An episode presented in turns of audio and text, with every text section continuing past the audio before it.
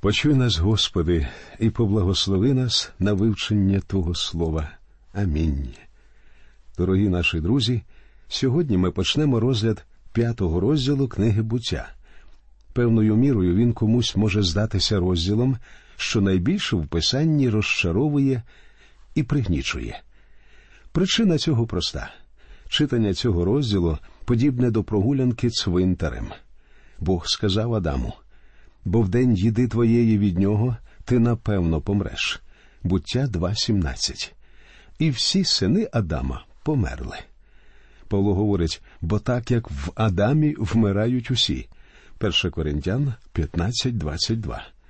У п'ятому розділі ми востаннє зустрічаємося з Адамом. Читаємо перший та другий вірші.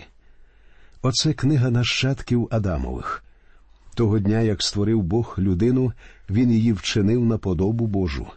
Чоловіком і жінкою він їх створив і поблагословив їх. І того дня, як були вони створені, назвав він їхнє ймення людина, і поблагословив їх, і назвав він їхнє ймення. Поблагословив не його, не її, а їх, і назвав їхнє ймення людина, Адам, а Єва є його половиною. Оце книга нащадків Адамових. Цей незвичайний вираз ще раз з'являється лише на початку нового заповіту книга родоводу Ісуса Христа. Ми дивимося на ці дві книги і бачимо в них два родоводи, два насіння, які борються один з одним. І ця боротьба між лінією сатани і лінією Христа, Божою лінією, триває довго. До Божої лінії тепер належимо ми.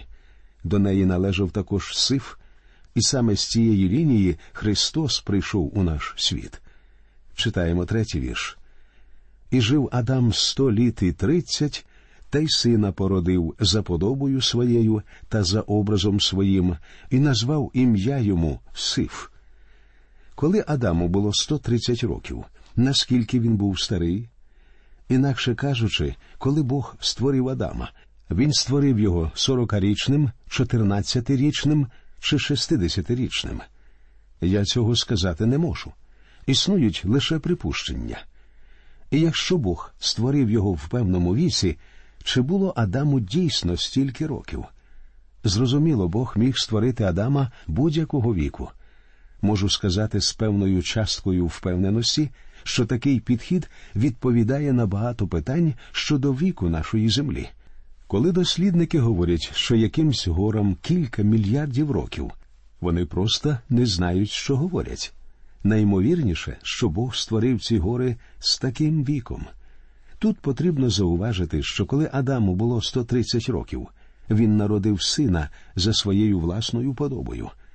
Адам був створений за подобою Божою, а син Адама вже був народжений за подобою Адама. Четвертий та п'ятий вірші. І було Адамових днів по тому, як він сифа породив вісім сотень літ, і породив він синів і дочок.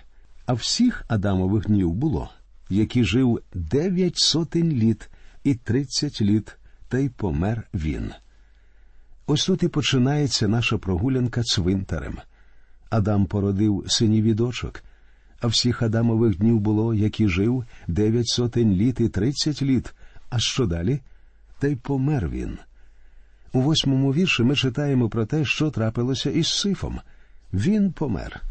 У нього був син на ім'я Енош. І що трапилося з ним?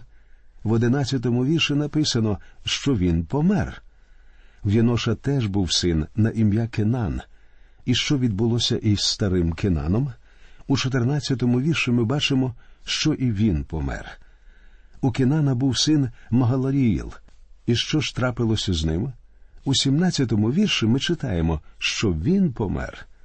Але в нього був син на ім'я Яред, який, на жаль, теж помер, вірш 20.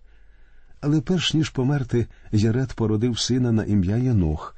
Читаємо 21 вірш. І жив Янох 65 літ та й породив Мофусала. А що потім? Янох помер? Ні, він не помер. Розділ в цілому досить похмурий, але тут ми бачимо яскравий просвіт. Читаємо вірші з 22 по 24. І ходив Єнох з Богом по тому, як породив він Мафусала три сотні літ, і породив він синів та дочок. А всіх Єнохових днів було три сотні літ і шістдесят і п'ять літ. І ходив із Богом Єнох, і не стало його, бо забрав його Бог. Досить примітно те, друзі, що в низці смертей раптом з'являється людина, що не вмерла, а просто зникла з землі. Писання говорить, що Енох ходив із Богом. Це, до речі, теж примітно. Тільки про двох людей Писання говорить, що вони ходили з Богом. У наступному розділі ми побачимо, що з Богом ходив Ной. Обоє вони жили в ранній період існування світу, і обоє ходили перед Богом. А ще в усьому старому заповіті є дві людини, які не померли. Одна з них Енох, а друга Ілія. Енох входить до числа тих людей, що жили до потопу, про яких взагалі щось написано. Ми читаємо, що він не помер, але Бог забрав його. Енох був забраний з цього світу, він був переведений, він звільнився від свого старого тіла, він став іншою особистістю, і в той же самий час він залишився тією ж самою особистістю. Бог забрав Еноха на небеса. Ми читаємо, що Енох жив 65 років і породив Мефусала, і після цього ходив із Богом. Я не знаю, як він жив до цього протягом 65 років. Думаю, що він був таким, як і всі інші. Це був досить безтурботний період, за яким ішли дні Ноя. Але коли народився Мафусал, життя Еноха змінилося. Ця дитина змусила його навернутися до Бога. Друзі мої, іноді Бог дарує тій чи іншій сім'ї дитину саме для цієї мети, і в такому випадку, якщо ця дитина не приведе вас до Бога, то до нього вас уже не приведе ніхто. Після цього Енох ще триста років ходив із Богом і породив синів і дочок. А всіх Енохових днів було три сотні літ і шістдесят і п'ять літ. Саме стільки він прожив на землі, але не помер. Тут не сказано, що й помер він, а сказано і ходив із Богом Єнох, і не стало його, бо забрав його Бог. Описати все це я можу лише словами однієї маленької дівчинки, що розповіла своїй мамі цю історію, коли прийшла з занять недільної школи. Вона сказала Учитель нам сьогодні розповідав про Еноха і про те, як він ходив із Богом. Мама запитала Ну, і що ти дізналася про Еноха? І маленьке дівча розповіло все приблизно так. Бог щодня приходив і говорив до Еноха Енох, чи не хочеш ти ходити зі мною? Енох виходив зі свого будинку, виходив за ворота і ходив з Богом. І йому це, напевно, так сподобалося, що потім він щодня чекав цієї зустрічі біля воріт. А Бог знову приходив і говорив йому Енох, підемо погуляємо. Але одного разу Бог прийшов до Еноха та й сказав Енох, сьогодні ми з тобою будемо гуляти дуже довго, тому що мені треба тобі сказати дуже багато. І вони гуляли, гуляли, і зрештою Енох сказав Ой, уже пізно, мені пора додому. А Бог сказав йому Енох, звідси до мого дому ближче, ніж до твого. Підемо краще до мене додому. Так Енох і опинився у Бога вдома. Друзі мої, по-моєму, краще розповісти неможливо. Прекрасна історія. Я думаю, що в книзі буття можна знайти всі великі істини. На мій погляд, історія з Енохом є картиною того, що відбудеться в майбутньому це піднесення церкви. Адже ще до потопу Бог вирішив взяти до себе Єноха. Читаємо далі 27-й вірш.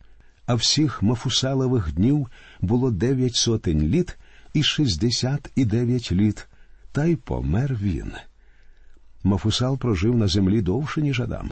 Ці два чоловіки, Адам і Мафусал, разом досить вдало охопили період між створенням і потопом. Відповідно до нашого родоводу, Мафусал міг розповісти Ною все від створення світу. Особисто я вважаю, що в родоводі, який нам дано, є деякий розрив. Ми знаємо, що в родоводі Господа Ісуса Христа, який міститься на початку нового заповіту, є кілька пропусків, і це не випадково, тому що тут явно є спроба розділити цей родовід на три рівні частини. Щось пропущено, але ви можете звернути увагу на те, що сам родовід має абсолютно правильну послідовність. Я не сумніваюся в тому, що цей родовід правильний, але важливо також зважити на те, що тут є розриви, а це говорить про цікавий факт. Людина живе на землі набагато довше, ніж ми думаємо. Я не збираюся тут зупинятися на цьому питанні, тому що цій темі треба присвячувати окрему розмову. Писання тут не дає чіткої ясності. Чому? Тому що Бог не цьому приділяє головну увагу. Бог у першу чергу прагне донести до нас релігійну і спокутну сторони історії людства на цій землі. Ім'я Мафусал буквально означає той, хто посилає. Інші вважають, що Мафусал означає, коли він помре, Бог пошле. Пошле що? Потоп? Поки Мафушал був живий, потопу не могло бути. Дуже цікаво відзначити, що потоп настав того року, коли помер Мафусал. Коли він умре, Бог пошле. Ось що означає його ім'я. Чому ж Мафусал жив довше за інших? Бог зберігав його на землі, щоб дати зрозуміти людству, наскільки він терплячий і милостивий. Бог буде чекати і вас, друзі мої, все ваше життя. Петро говорить про довготерпіння нашого Бога. Вони колись непокірливі були, як їх Боже довготерпіння чекало за Ноєвих днів, коли будувався ковчег, що в ньому мало, цебто вісім душ спаслось від води. Продовжуючи читати п'ятий розділ книги буття далі, ми бачимо, що спочатку говориться про кожну людину з цього родоводу, а потім про її смерть.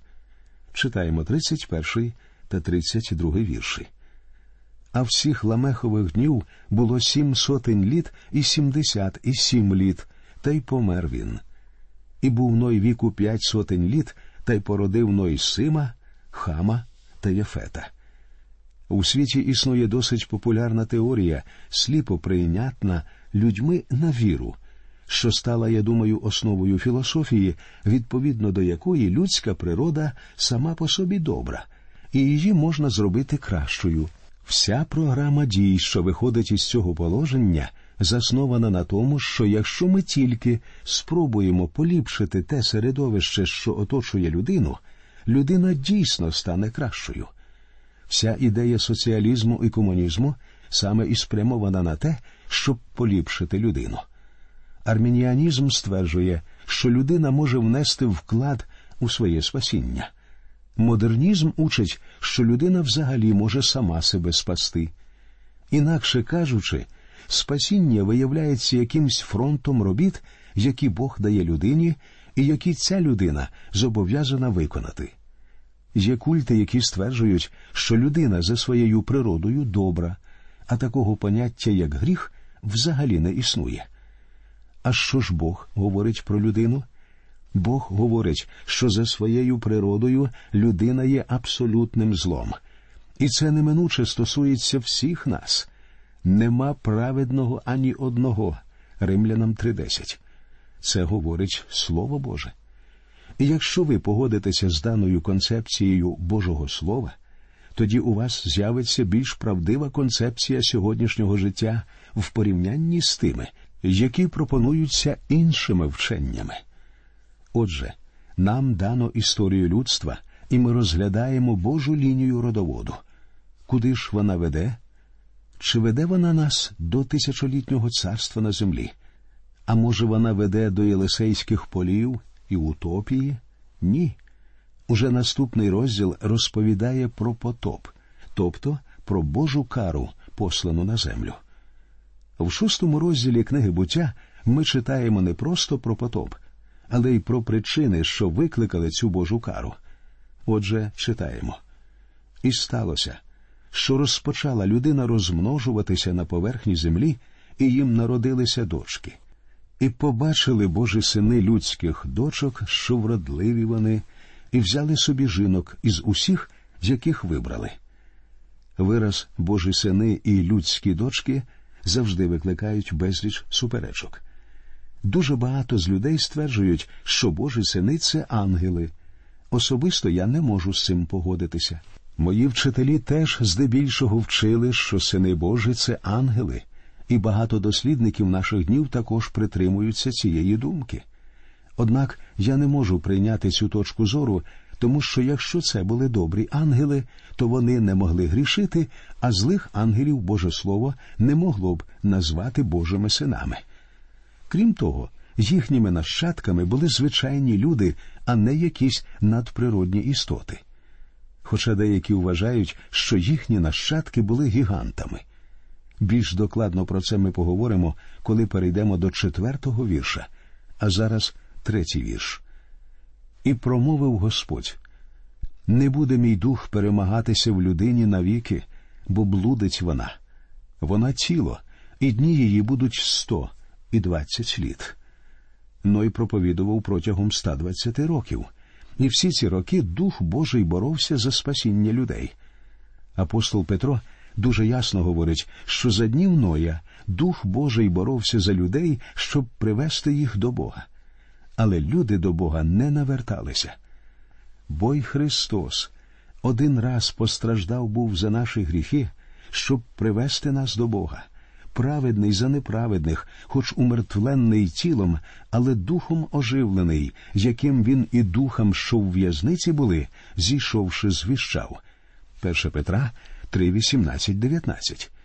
Ці духи перебували у в'язниці, коли туди зійшов Христос, хоча їм було проповідувано за днів Ноя. Звідки ми про це знаємо? Читаємо 20-й вірш першого послання Петра. Вони колись непокірливі були, як їх Боже довготерпіння чекало за Ноєвих днів, коли будувався ковчег, що в ньому мало, цебто вісім душ спаслось від води. Коли вони були непокірливі, з яких Боже довготерпіння чекало за Ноєвих днів протягом тих 120 років. Читаємо четвертий вірш. За тих днів на землі були велетні, а також по тому, як стали приходити Божі сини до людських дочок, і вони їм народжували, то були силачі, що славні від віку.